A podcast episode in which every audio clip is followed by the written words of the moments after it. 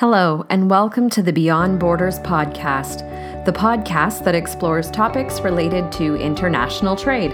Today, we are back with part two of our podcast about the art of possibility. This podcast is brought to you by Buckland. For over 70 years, Buckland has been working to help companies across the world experience global trade in a better way. As a customer focused company, we provide you with a single source of unmatched customs brokerage, trade managed solutions, freight forwarding, trade technologies, and warehousing and distribution services.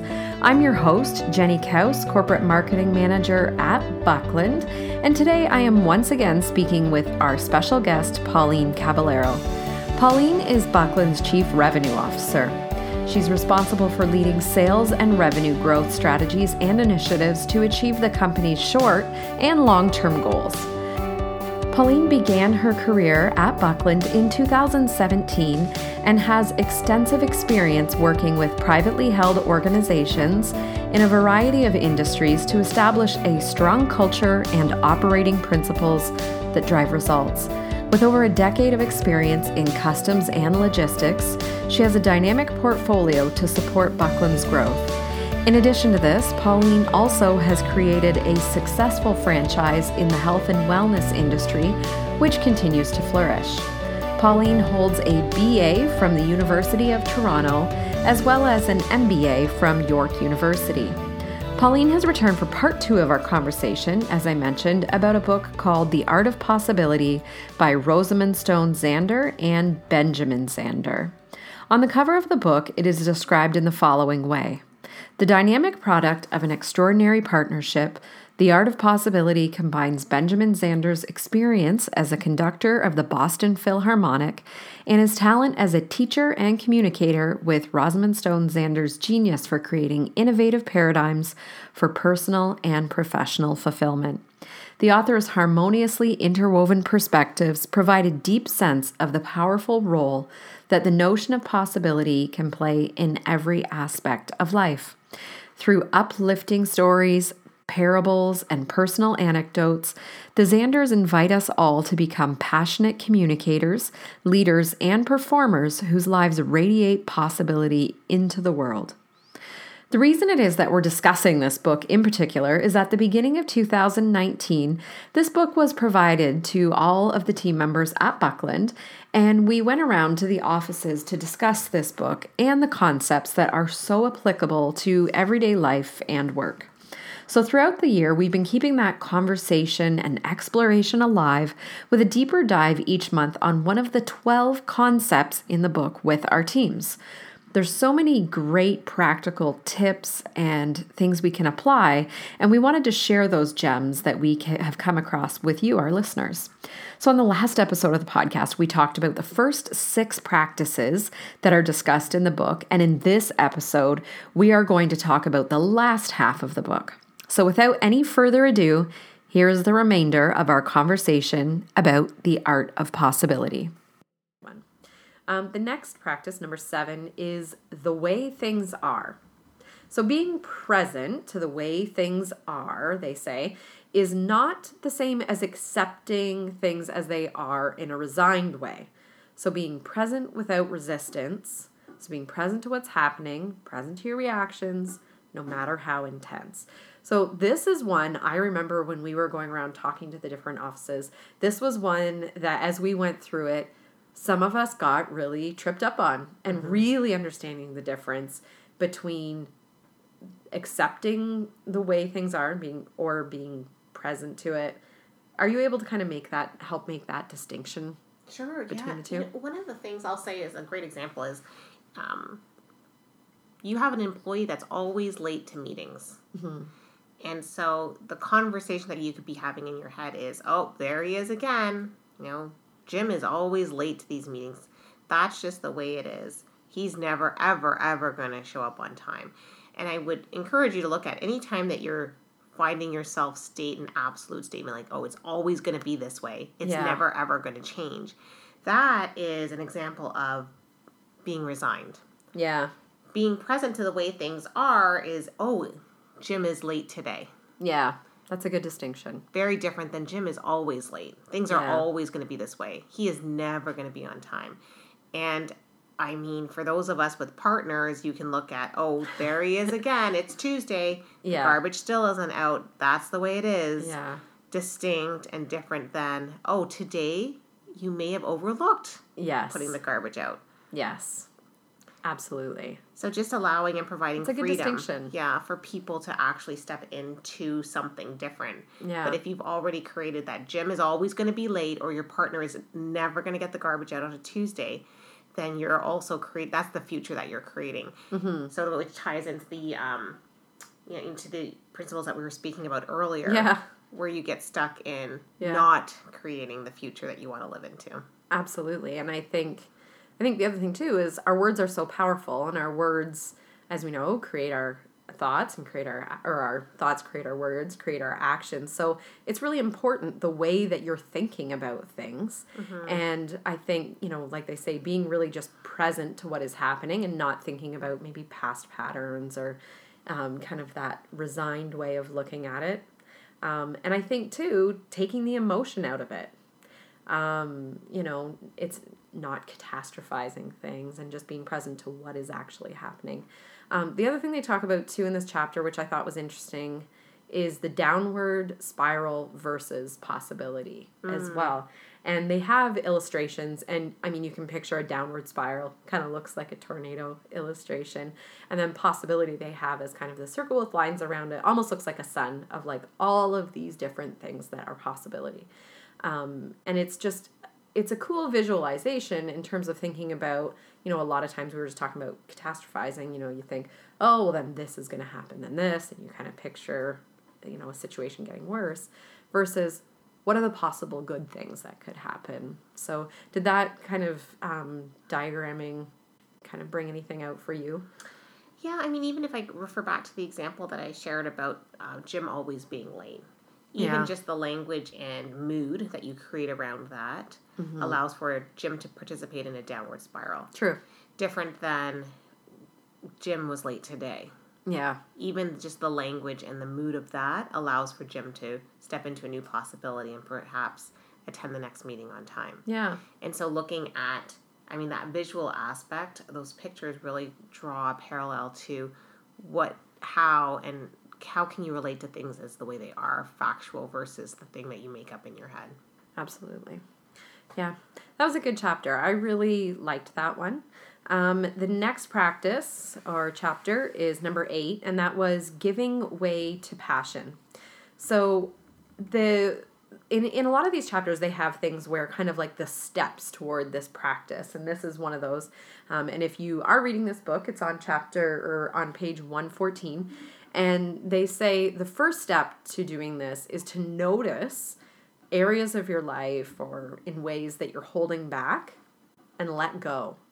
Release those barriers of self that keep you separate and in control, and let the vital energy of passion surge through you, connecting you to all beyond. The second step is to participate wholly. Allow yourself to be a channel to shape the stream of passion into a new expression for the world. So, this is one that I think for a lot of people, in terms of reading a book like this, um, this concept can sound um, a little bit maybe pie in the sky to people. It doesn't sound as tangible. But I think um, when I read this one, I saw this as really interesting because a lot of people, in many ways that they might not even realize, are holding back um, and in terms of kind of like letting go and participating in things, they can really open themselves up to new opportunities, uh, new experiences. Um, you know, you can even picture it. I picture, uh, you know, a scenario. Maybe you're at an event and um, people are dancing, and you know you're holding back. You don't want to look silly. You don't want to do these kinds of things. You don't want to risk you know, looking dumb maybe silly. Um, but you give in and you do it and you have a great time. and you create a different experience for yourself than you thought you could have had. That's just one example. In the book, they talk about, um, Rosamund talks about the experience of standing near the water and there's ice and it's very loud because all the water's crashing and the ice is smashing. And she's standing there and she's trying to get away from it. And then she finally just stops and she witnesses it and experiences it. And it's very powerful for her. And then she's able to, to move on after. But her resistance was creating what she perceived as a, per, a problem for her. Um, so I thought that this one was interesting. What did you think of this chapter? I mean, I I love this chapter particularly. Um, really giving way to passion for me is an opportunity for people to live their best self, mm-hmm. live their mm-hmm. best life.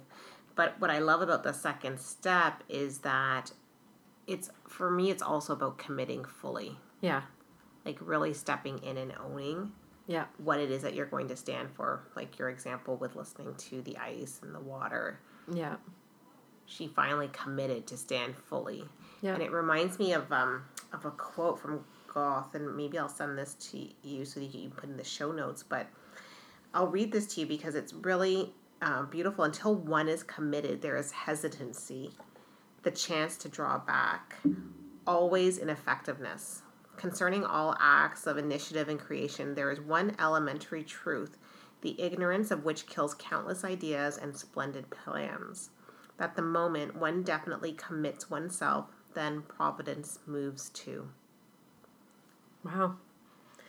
Definitely sums it up. Mm-hmm.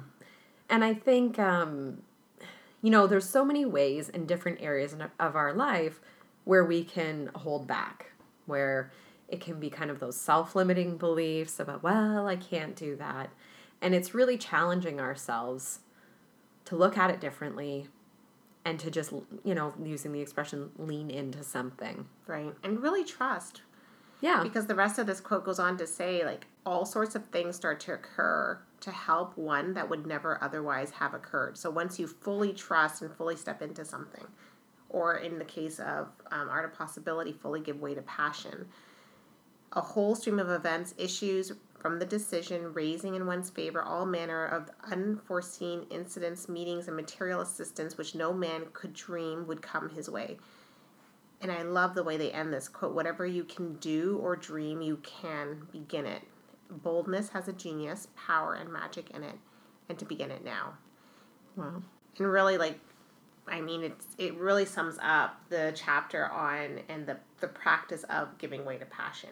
Consider that we as individuals, as, as human beings, as team, actually get in the way of allowing passion to sort of flow and, and drive the organization forward. Absolutely. And I think, too, I think sometimes in the business world, you know, we don't think about passion and, and those types of words, but it truly does drive what we're doing. And, you know, when we are working and doing things that we love, I think that it's even more possible. And it's I think it's possible in anything you do, but mm-hmm. that's a great one, and great quote. We'll definitely link up to that, include that. The next practice is number nine, and I think that this actually leads into it quite well uh, from the last one, and it's lighting a spark.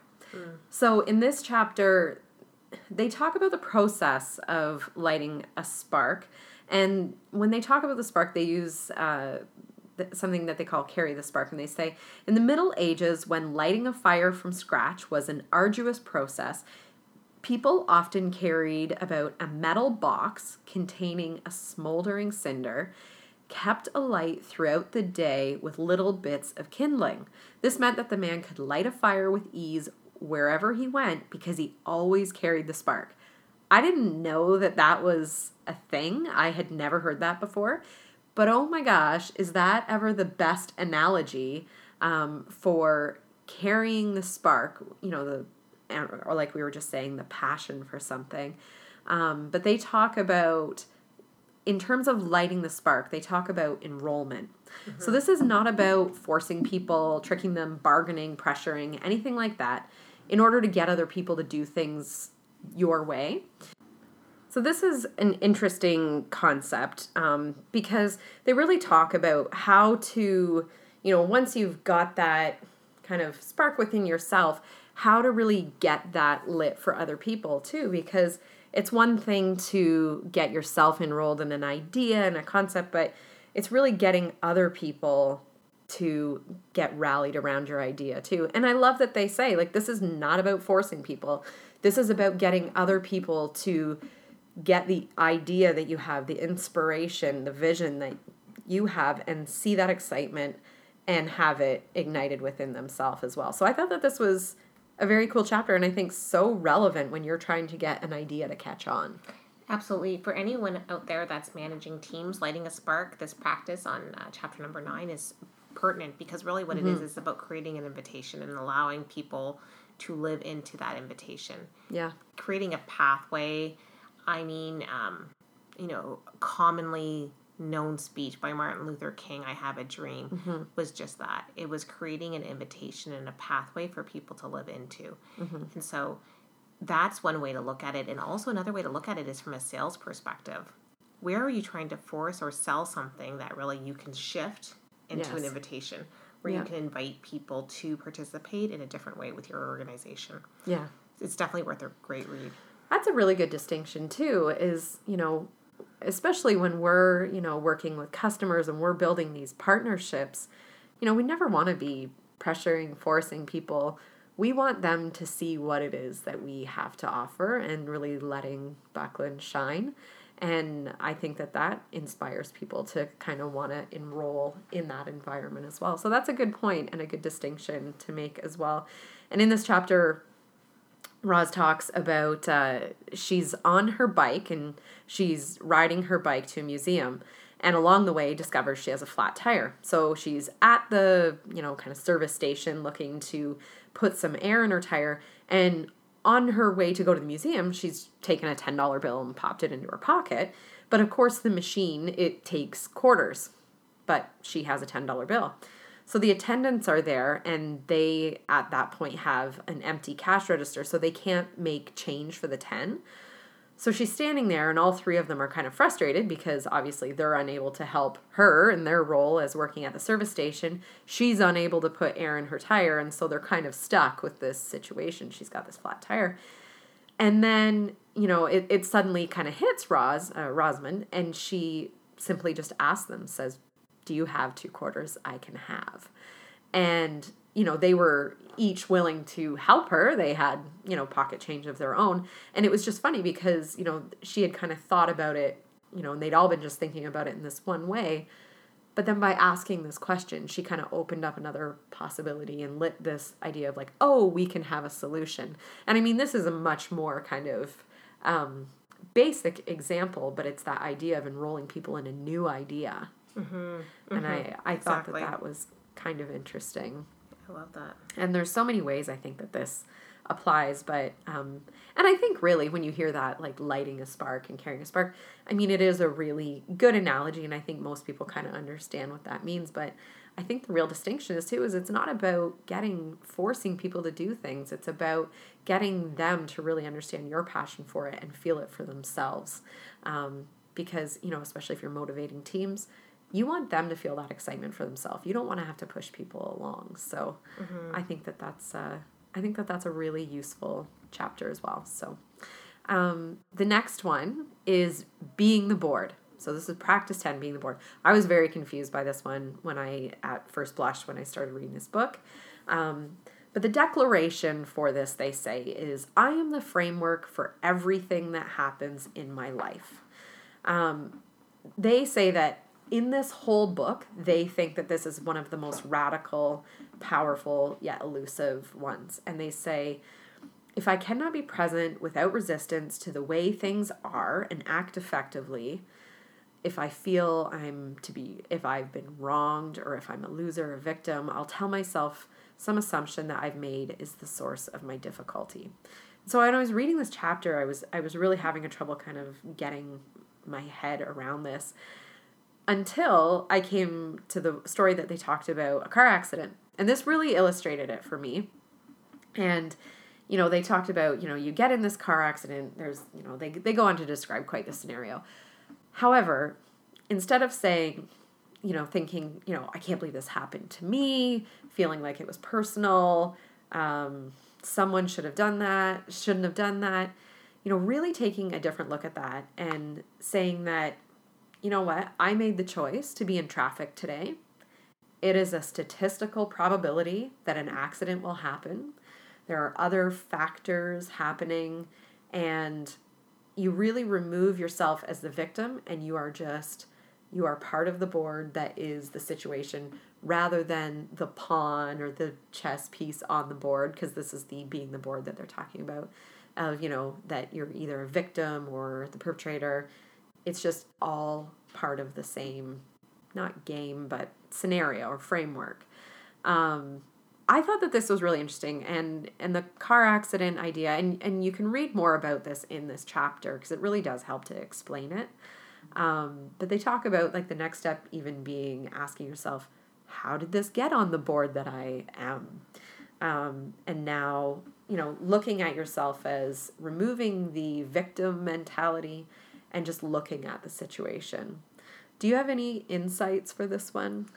I mean, this definitely is one of my favorite practices, being the board, really looking at it from the chessboard. So I, I, mm-hmm. I mean, I like the the accident analogy that they utilize, but in order to participate in life, what if you weren't that illustrious king or that all important queen, but rather you were the entire board and accountable in mm-hmm. All of the moves that happened? So, whether it's a positive move, a win, a loss, but being the board that's accountable for all of it.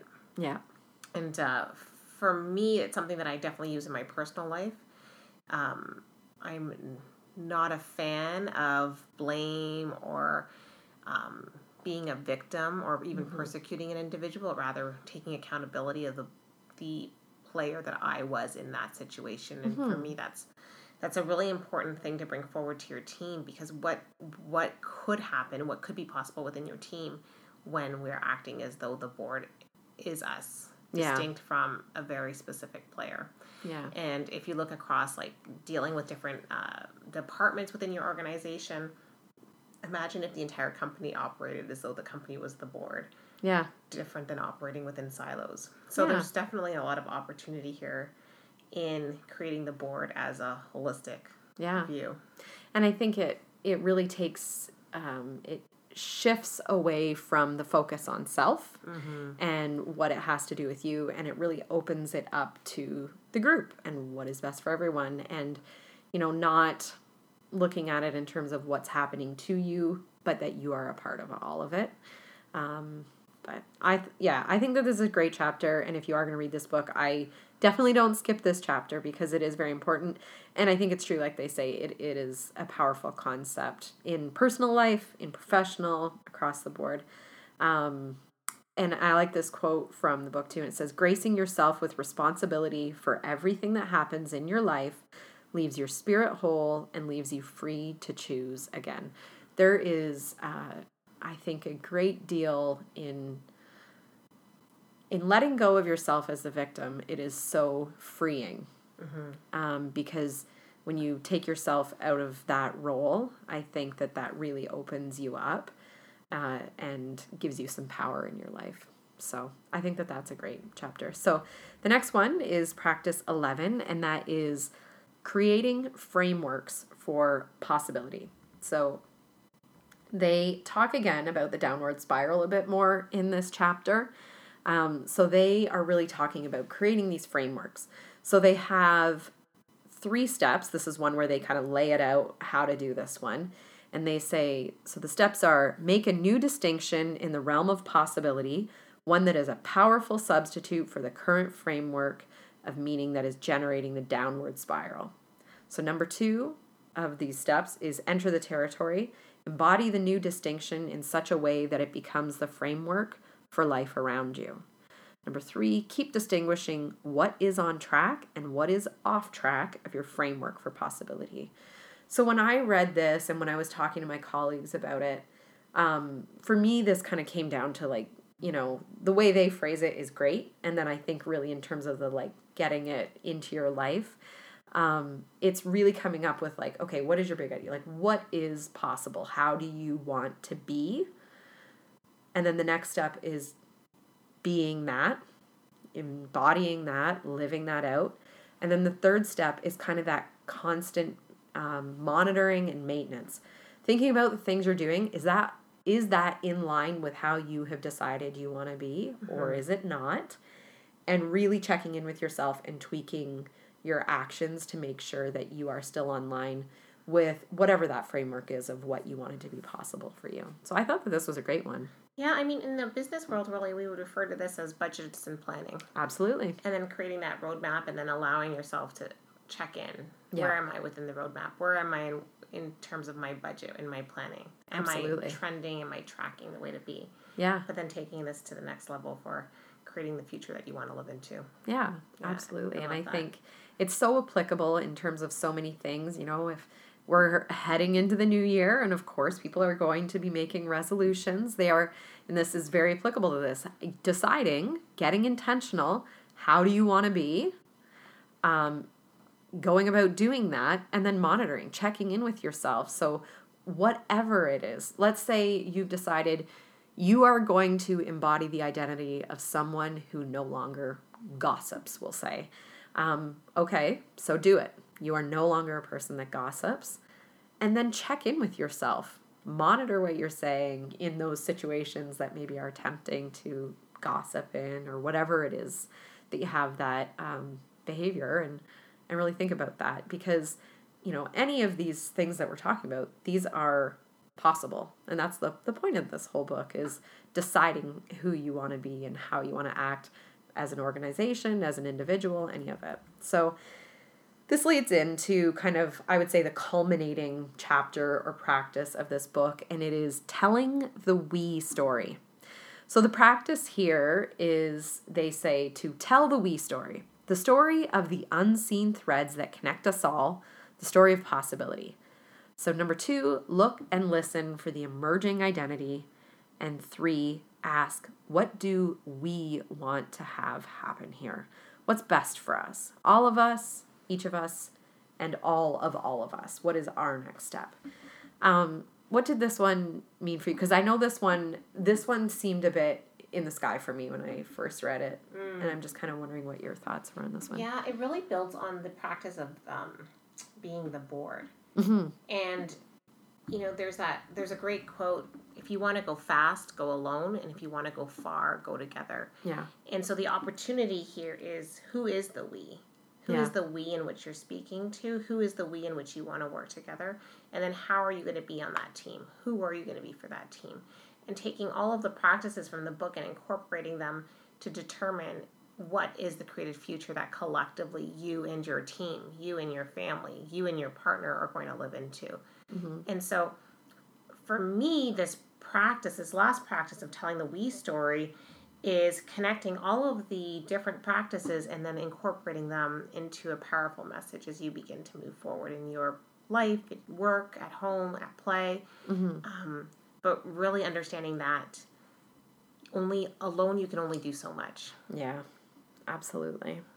Um, and I think too, like this one, they they really t- do talk about this that it's moving to that whole focus of we rather than just on yourself, and having um, enthusiasm for that type of cooperation. Uh, thinking really about what is going to benefit everyone.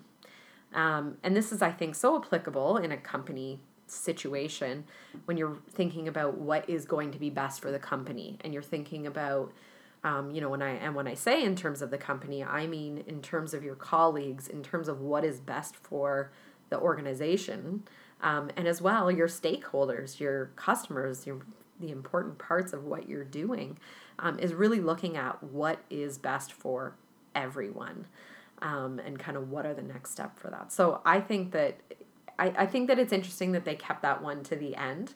And, you know, even in us going through these today, it's interesting for me to take another look at these because we've been kind of looking at these uh, once a month because there are 12 practices. It breaks up so beautifully into a year. But now to kind of take a look back at these all at once, it's really interesting uh, how they do build on each other. And so you know, I encourage people if if this book sounds interesting to you, you're interested in the concepts that you've heard about, I will be linking to it in the show notes as well. Um, and there's great videos on YouTube if you want to learn more about it. Um, but I do encourage people to check it out And thank you so much, Pauline. I appreciate you taking the time to talk to me about um, this book. Just out of curiosity, how did you originally find out about this book? You know, it's something that I just stumbled upon. The cover is actually really great and fun. Yeah. And picked it up. And in our uh, wellness company, we utilized it as a training tool for all onboarding mm. of um, any of our instructors because of the practices they flowed in so great in yeah you know in the in the wellness industry but um, when you really step back and look at how these practices can make a difference in the corporate world mm-hmm. it's quite powerful so yeah and it's even just a great read for anyone um, at home with your family. I strongly encourage you to check out the TED Talk. It's uh, yeah. beautifully done. Yeah. And um, summarizes the, the book in such a powerful way. Yeah, it is. And the thing I really like about this is it's a book I had heard about a couple of times. You know, you read those lists of people's uh, books that they recommend. And I, I remembered seeing the cover of this book come up a couple times. It's a pretty distinctive bright yellow book. And uh, I don't know if it's a book I would have picked up on my own necessarily. So I was glad to get the chance to read it and to read it with a group. I think that this is a really cool exercise for us as a company to go through together. And it really gives a common language we all know what we mean if we say to each other rule number 6 mm-hmm. now. And i think that that's kind of a cool thing to have something as a company that you're reading together because and not everybody's a reader. So this was a cool thing to kind of get people into reading. Um, some people listen to it. Um, anyway we were taking it in i think it was great. There's some wonderful lessons. So thank you for introducing us to it pauline. Thank you jenny That's the Beyond Borders podcast for today. Thank you so much for listening, and thank you to our special guest, Pauline Caballero, for joining us and discussing the art of possibility. If you're looking for more resources related to international trade, please check out buckland.com. Click on the learning section across the top of the website. Here, you'll find a range of resources, including learning guides, webinars, and podcasts. Our downloadable learning guides include Incoterms charts, common trade terminology, how to avoid border delays, and many more. We also host live monthly webinars and invite you to sign up online to secure your spot for an informative presentation followed by a live Q&A session. The best way to keep up to date on all of these resources is through our weekly newsletter. We send out a newsletter every Wednesday containing our latest resources as well as a roundup of the latest trade news delivered straight to your inbox. If you have any questions, please feel free to reach out to us through our website's Contact Us page, through Twitter, where our handle is at Buckland Tweets, on LinkedIn company page, where you can just look up Buckland and you'll find us, or on Instagram at Buckland Insta. Thank you for listening to the Beyond Borders podcast, and be sure to tune in again and subscribe for more great conversations about importing, exporting, and everything else in the world of logistics and international trade.